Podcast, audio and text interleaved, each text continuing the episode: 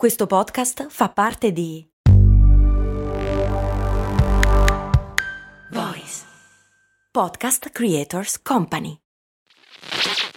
Ciao, sono Max Corona e prima di dedicare tutta la mia vita a raccontare le storie di tre marchi più famosi, volevo avere un fast food. Un fast food di zuppe per la precisione. Sì, sì, hai capito bene, un posto proprio come un vero e proprio fast food di hamburger, ma al posto dei panini vellutate e minestre. Avevo trovato anche un nome, So Up. Purtroppo non ho mai dato una vera occasione a questa idea. All'epoca lavoravo, dovevo pagare l'affitto, sapete, lasciare tutto per lanciare una startup mi sembrava un rischio troppo grande. Ed è un vero peccato che all'epoca non ci fosse un progetto come lo Startup Builder di Startup Gigs, che supporta anche questo ascolto. È un percorso pratico, concreto e flessibile che ti dà tutti gli strumenti per poter credere nella tua idea aumentando così la probabilità di successo, e che in 14 edizioni ha già incubato oltre 1000 progetti, supportato oltre 2000 persone e aiutato loro a raccogliere oltre 9 milioni di euro di finanziamento. Non è necessario lasciare il proprio lavoro e fare un salto nel vuoto per dar voce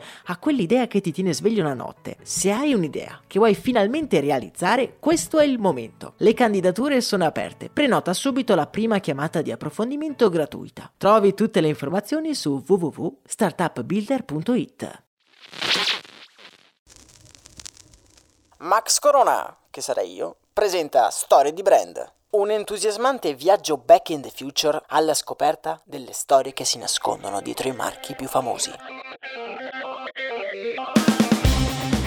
Bentornati, miei cari compagni di viaggio. Eccoci arrivati alla terza tappa di questa epopea alla scoperta del cioccolato americano.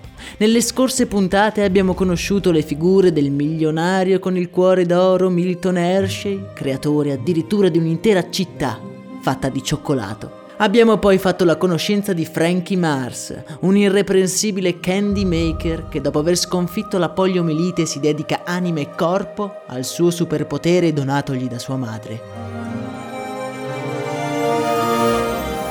In questi vent'anni di duro lavoro verso il successo, il ricordo del figlio abbandonato diventa sempre più sbiadito, finché una notte, quando il telefono squilla, un assonnato Frank Mars risponde ignorando che il passato tornerà prepotentemente a disegnare il suo futuro. Dall'altro capo del telefono, se vi ricordate, c'è il figlio Forrest, che chiede aiuto proprio all'uomo che lo aveva abbandonato ma per quale motivo Forrest Mars è finito in prigione? E che ruolo avrà nell'azienda di famiglia? Una cosa alla volta, miei cari amici. Passo dopo passo andremo a scoprire tutti gli aspetti di questa intricata vicenda. Ma ora basta chiacchiere, è arrivato il momento di tornare indietro nel tempo.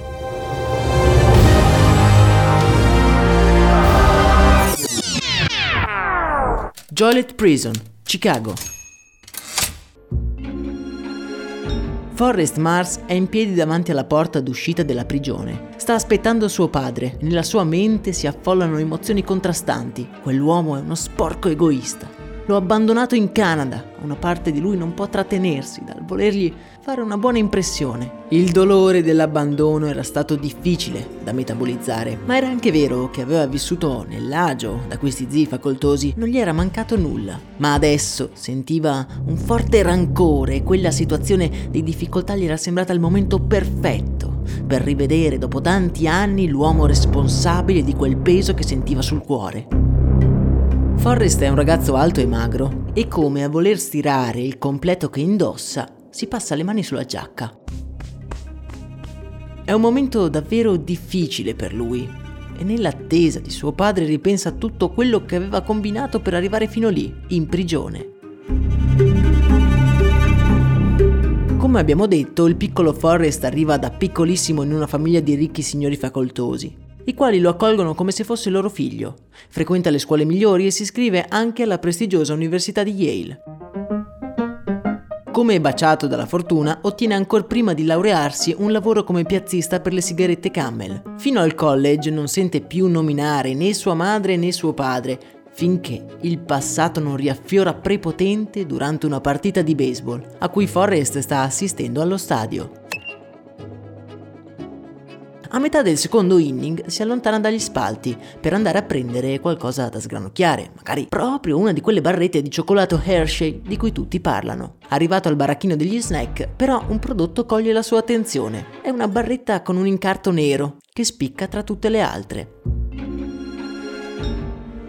È la Mar O Bar e leggendo l'etichetta per poco a Forrest non viene un mancamento. Prodotta dalla Frank Mars Incorporated. Frank Mars? Ma questo è suo padre. Come una bastonata nello stomaco il ricordo di quell'uomo traballante riaffiora nella sua mente. Prende la barretta, ma non la mangia. Se la mette in tasca e ritorna al suo posto sulle tribune.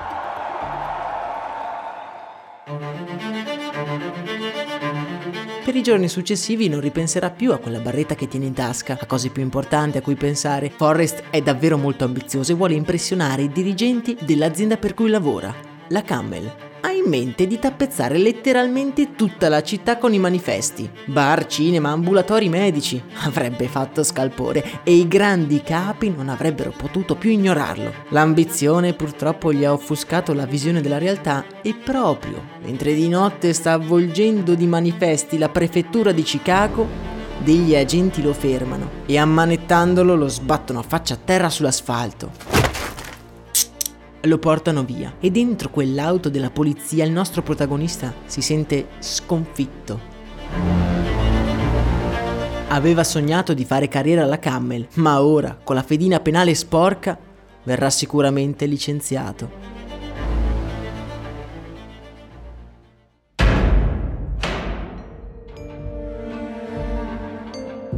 All'ultimo piano della prigione uno sprezzante direttore gli concede un'ultima telefonata prima di sbatterlo in cella come uno sporco delinquente. Forrest sa esattamente chi chiamare.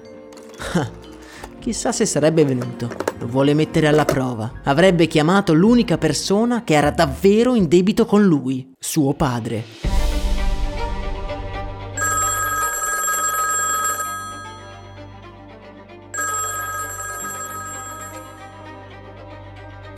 Frank e Forrest Mars escono dalla prigione nel silenzio più totale. Nessuno sa cosa dire, ma per la prima volta da molto tempo sono insieme. È mattina presto, non c'è ancora nessuno per le strade e i due, avvolti ancora nell'imbarazzo, entrano in uno di quei diner aperti 24 ore su 24. Finora nessuno ha ancora parlato, ma entrambi sanno che hanno un'intera vita da recuperare. Senza aspettare le ordinazioni, la cameriera versa loro del caffè. E dopo un interminabile momento di silenzio, Frankie, dopo un sorso di caffè, mormora piano. Quando ti hanno portato via, io, io ti sarei voluto venire a prendere la sera stessa, credimi, però... Lascia la frase a metà. I sensi di colpa hanno la meglio. La routine lo aveva inghiottito e il pensiero del figlio, negli ultimi anni di lavoro sfrenato, era spiadito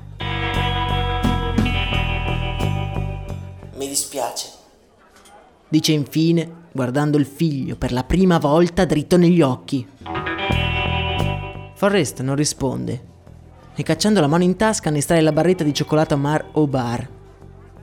Ho visto che alla fine hai avuto successo. Dovrei aver fatto abbastanza soldi con questa, no? Sibile al ragazzo pieno di risentimento, Frank è in difficoltà. Suo figlio lo odia. Aveva passato tutta la vita a combattere contro Milton Hershey, dimenticandosi per cosa stava lottando veramente, l'amore di suo figlio. Secondo me potresti fare ancora di più. E se provassi a creare una barretta con del latte maltato? Aggiunge sorprendentemente il giovane indicando un cliente del diner che sta trangugitando avidamente un bicchiere dal contenuto grigiastro. Il latte maltato è una bevanda dolce a base di latte, malto, farina di grano, estremamente popolare all'epoca. Ma farci una barretta? Oddio, forse non è un'idea così campata per aria. Nonostante tutto, i due quel giorno capiscono di avere qualcosa in comune. Da un lato l'ambizione sfrenata di Forrest, avido di impressionare suo padre, dall'altra il rimorso di Frank, desideroso di riconciliarsi con il suo passato. Due pensieri diversi che si uniscono in un unico grande sentimento comune. Il giorno dopo, Forrest Mars comincia a lavorare in quella che a tutti gli effetti l'impresa di famiglia. I due si mettono all'opera. L'entusiasmo di Forrest viene incanalato e guidato dall'esperienza di Frank, il quale non può fare a meno di pensare ad una recente conversazione avuta con un importatore italiano che gli aveva fatto assaggiare un tipico prodotto dolciario della penisola, il torrone.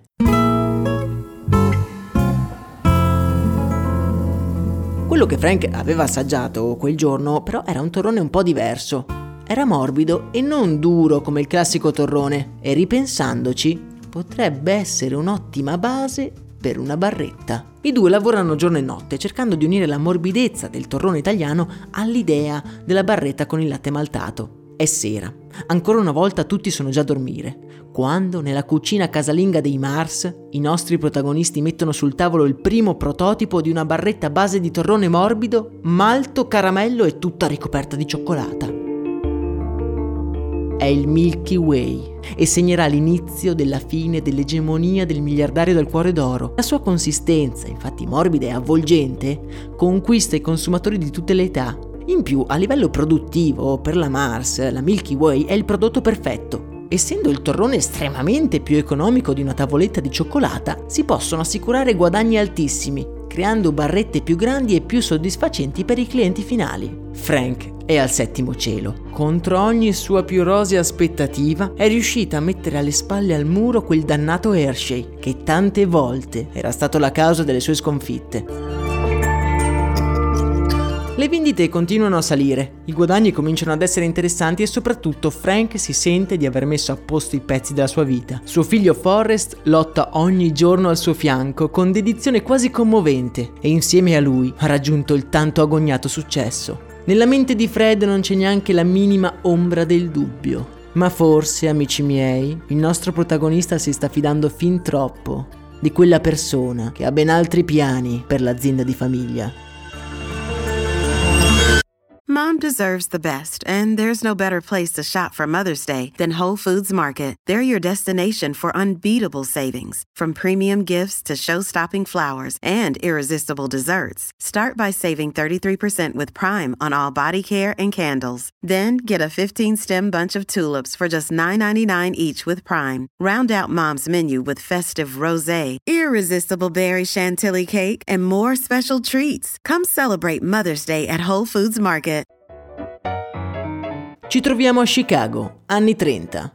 La Mars è una realtà riconosciuta a livello nazionale e capitanata da Frank e Forrest Mars inaugura un grande stabilimento al centro della città. Padre e figlio lavorano fianco a fianco, i soldi non mancano e i giorni di miseria sembrano un lontano ricordo. Forrest, il figlio, per il momento è tranquillo. In realtà è visto come poco più di un dipendente, il cui compito è quello di supervisionare la creazione di nuovi prodotti. In quegli anni il nome Mars è letteralmente sulla bocca di tutti e la famiglia si costruisce una grande casa in campagna dove Ethel, la seconda moglie di Frank, alleva cavalli da corsa. E sono proprio questi magnifici animali che danno a Forrest l'intuizione per un nuovo prodotto destinato a dare una nuova spinta alle vendite.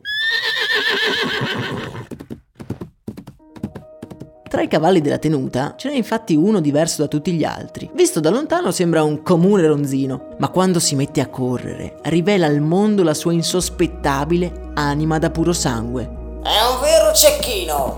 Gli dice l'istruttore quando lo presenta al giovane Forrest. Nel guardarlo è folgorato da un'idea, creare una barretta simile al Milky Way, però che cela delle grandi sorprese, qualcosa di estremamente dolce ma con un retrogusto sorprendente, che ne so, con un retrogusto salato. Dal germoglio di quest'idea, nel 1930 esce nei negozi lo Sneakers, che appunto, per ricordare quel cavallo, vuol dire cecchino, in inglese. Le vendite vanno a gonfie vele. Il Milky Way e lo Snickers diventano delle vere e proprie istituzioni e Frank è finalmente soddisfatto. A tutti gli effetti aveva vinto la sua battaglia. Dopo una vita passata a combattere contro il destino maledetto, aveva creato una grande azienda costruita su quel superpotere regalato gli anni prima da sua madre. Sta proprio qui che la nostra storia ha un risvolto inaspettato. Nell'idilliaco quadretto familiare, composto da padre e figlio che lavorano insieme, c'è qualcosa che non torna.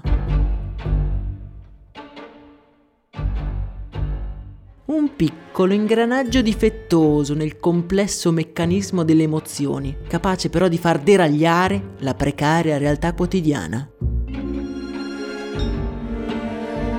Forrest sente che suo padre non lo vede come un figlio, ma più come un dipendente, sì, certo, qualcuno di cui potersi fidare, ma non il sangue del suo sangue. Ogni mattina si alza con solo una cosa in mente, dimostrargli di essere un figlio di cui poter andare fieri. È convinto che la sua grande occasione sarà espandere il business familiare ed è così che Forrest qualche giorno dopo chiede al padre di concedergli un terzo dell'azienda e di lasciare il via libera verso la conquista del mondo. Ma Frank, il grande capo, non è convinto. Ha passato tutta la vita in miseria. Ora che ha assaggiato il dolce sapore della ricchezza, non vuole rischiare tutto per un ragazzino esaltato che alla fine dei conti neanche conosce. La rottura è totale. Forrest, al rifiuto del padre, vomita tutto il risentimento che ha ingoiato dal proprio abbandono. Il risultato? Una lite furibonda che si traduce ben presto in un grande ultimatum. Questa azienda non è abbastanza grande per entrambi. Sentenzia il vecchio Frank, aprendo la porta del suo ufficio, intimando così al figlio di uscire. Forrest è come pugnalato al cuore. Lo stava abbandonando di nuovo. Con 50.000 dollari e i diritti di commercializzare il Milky Way in Europa, il nostro giovane protagonista parte per la Svizzera. Là forse avrebbe trovato sfogo alla sua ambizione. Frank e Forrest si dividono e questa volta sarà per sempre. Più o meno. Dopo aver lavorato qualche anno in Svizzera, Forrest si trasferisce a Londra, pronto ad avere la sua personale rivincita. Vuole creare un prodotto vincente, un prodotto per suo padre, per renderlo orgoglioso e richiamarlo da suo pari nella sua azienda. L'entusiasmo certo non gli manca, ma l'occhio esperto del padre Frank ci aveva visto giusto. In Europa il livello innovativo della produzione di cioccolata è completamente su di un altro pianeta. E Forrest in poco tempo si ritrova chiuso in un monolocale di Londra nel quale lavora giorno e notte per trasformare il Milky Way in qualcosa che possa far breccia nel cuore degli europei. È un periodo difficilissimo. A Londra la pioggia batte sui vetri e Forrest non ha niente di cui vivere. Ha speso tutto quello che aveva per cercare nuove ricette. Ormai gli rimangono pochi ingredienti con cui provare. Immerso in un forte odore di latte e caramello, Forrest sperimenta nuove versioni del Milky Way, dalle più classiche alle più, diciamo, stravaganti. Cerca addirittura di lanciare sul mercato una versione del Milky Way con dell'ananas. Messo all'angolo dal destino, Forrest guarda sul vetro della sua finestra le goccioline rincorrersi. Sente che la fine è vicina. Suo padre aveva avuto ragione, l'Europa era un campo da gioco troppo duro per lui. Doveva arrendersi a quell'atmosfera uggiosa e priva di dolcezza. Priva di dolcezza. Forrest ripete queste parole come se le stesse assaporando. Aveva provato ad aggiungere al Milky Way praticamente qualsiasi cosa. Tutti i suoi tentativi erano stati però un fallimento. Forse gliene mancava solo uno, il sinonimo stesso di dolcezza. Lo zucchero. Chissà se gli europei avrebbero apprezzato un Milky Way ancora più dolce dell'originale. Quella notte stessa riscrive la ricetta del suo prodotto di punta, regalandogli una dose extra di dolcezza. È appena nato il prodotto che tutti noi abbiamo in mente, un dolce che diventerà sinonimo di un'impresa e di un'intera industria. Quello che Forrest appoggia sul tavolo traballante del suo monolocale di Londra è il Mars e diventerà la sua arma segreta per tornare in America.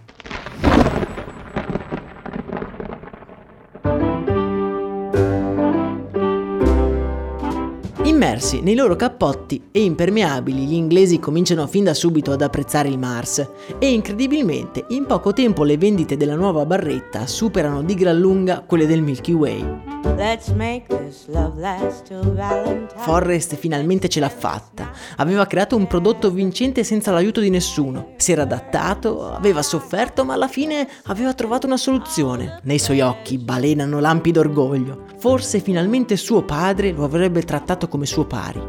Ma come succede spesso in questi casi, come vedremo tra poco la storia in serbo per lui delle sorprese inaspettate.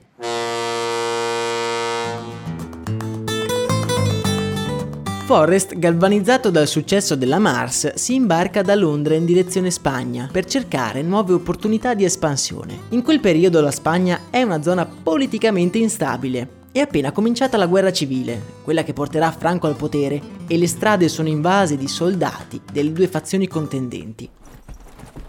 Ignaro di tutto questo, Forrest come detto si imbarca e sul pontile della nave fa amicizia con uno strano signorotto inglese, esperto anche lui di cioccolato, ed è in viaggio per lo stesso motivo di Forrest. Ha i capelli neri e il colletto inamidato e con un'aria appassionata racconta al nostro protagonista le sue disavventure con l'azienda di famiglia. Le analogie con la storia di Forrest sono molteplici e i due decidono di esplorare insieme le opportunità economiche della penisola iberica. Quel signorotto impettito non è altro che George Harris, capo della Roundtrees, l'industria cioccolatiera più importante d'Inghilterra, e avrà un ruolo fondamentale nella fine della nostra storia.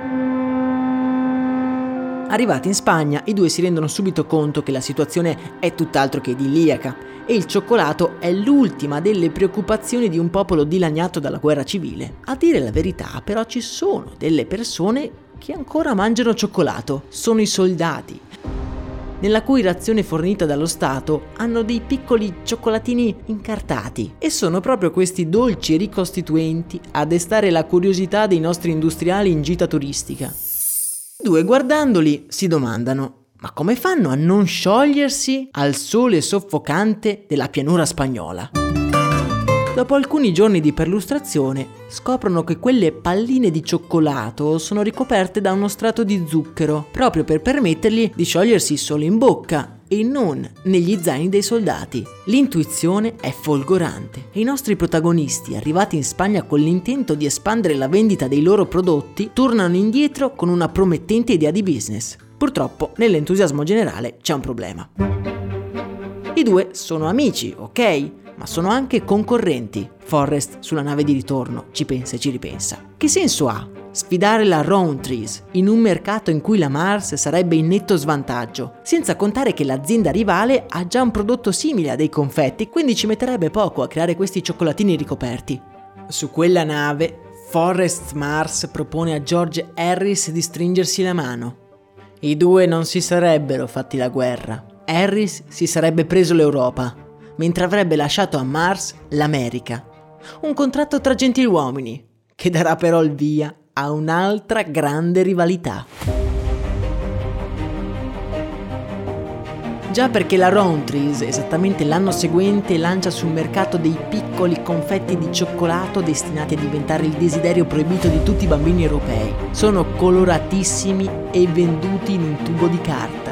Hanno un successo incredibile in tutto il continente e vengono chiamati Smarties.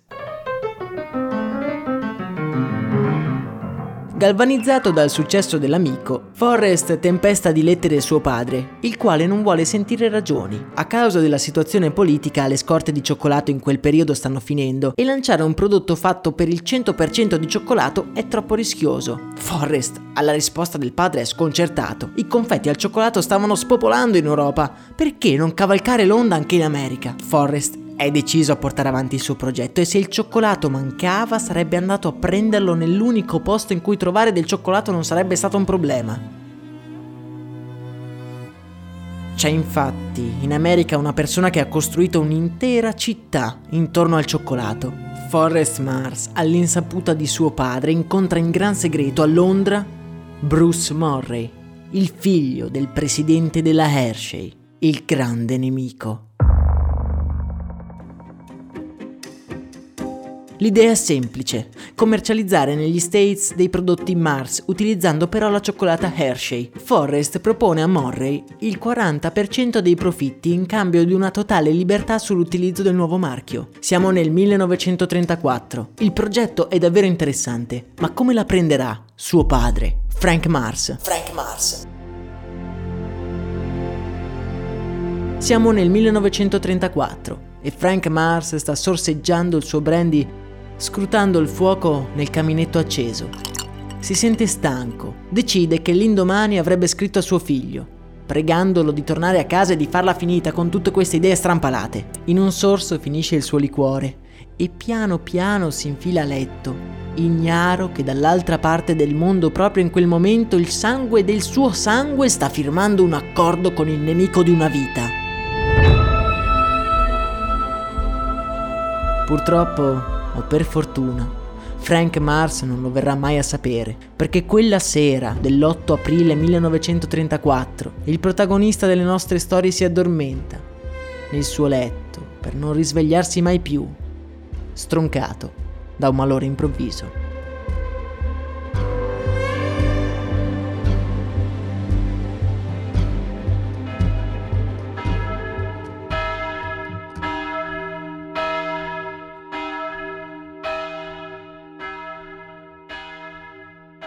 Siamo a Chicago. Piove. Il feretro di Frank Mars esce dalla chiesa, seguito da una processione silenziosa. Il grande guerriero dal dolce superpotere non c'è più e la famiglia commossa lo accompagna nel suo ultimo viaggio. In prima fila c'è proprio Forrest, incapace di metabolizzare quello che è successo. In fondo, aveva ancora così tanto da dimostrargli. Alla morte di Frank l'azienda passa nelle mani della moglie Ethel, ma avvoltoi dall'aria familiare volteggiano sul gigante dei dolci. Frank era l'unico a considerare Forrest uno di famiglia e i parenti non ci mettono molto a tagliarlo fuori da tutti gli affari americani. Lo rispediscono in Europa incapaci di realizzare che il nostro protagonista ancora un asso nella manica, dei piccoli cioccolatini colorati ricoperti di zucchero, nati da un patto insospettabile e destinati a diventare anche la prima caramella lanciata nello spazio. Frank Mars e Bruce Morray sono pronti a lanciare sul mercato il loro prodotto, il cui nome richiamerà alla loro insospettabile unione. Mars e Murray, M and M's.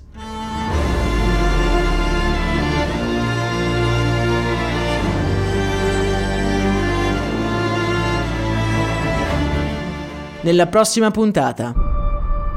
Il secondo conflitto mondiale è alle porte gli sforzi per lanciare gli MM's sul mercato sono resi vani dalla mobilitazione generale, ma un'altra guerra è pronta a scoppiare tra i corridoi della Mars. Una guerra per il potere capace di rompere legami e spingere persone insospettabili alle azioni più efferate. Amicizie ritrovate e curiose rivalità ci accompagneranno alla fine del nostro viaggio alla scoperta del cioccolato americano. Rimanete con noi perché nulla è ancora deciso. Io sono Max Corona e questo che avete appena ascoltato, ovviamente, è Storie di Brand.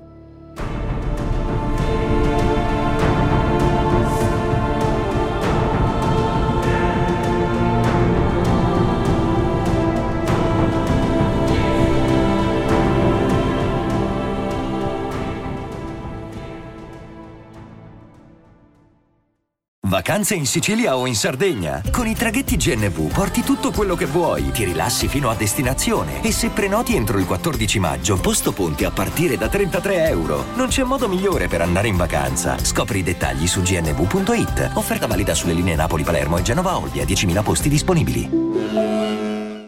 E adesso un bel caffè finito. Perché rischiare di rimanere senza caffè quando puoi abbonarti a Caffè Borbone? Prezzi vantaggiosi, costi di spedizione inclusi, tante possibilità di personalizzazione e l'abbonamento lo sospendi quando vuoi. Decidi tu la frequenza, la qualità, scegli tra le cialde e capsule compatibili e crea il tuo mix di gusti e miscele. Mai più senza caffè con l'abbonamento Caffè Borbone. Tutte le info su caffèborbone.com.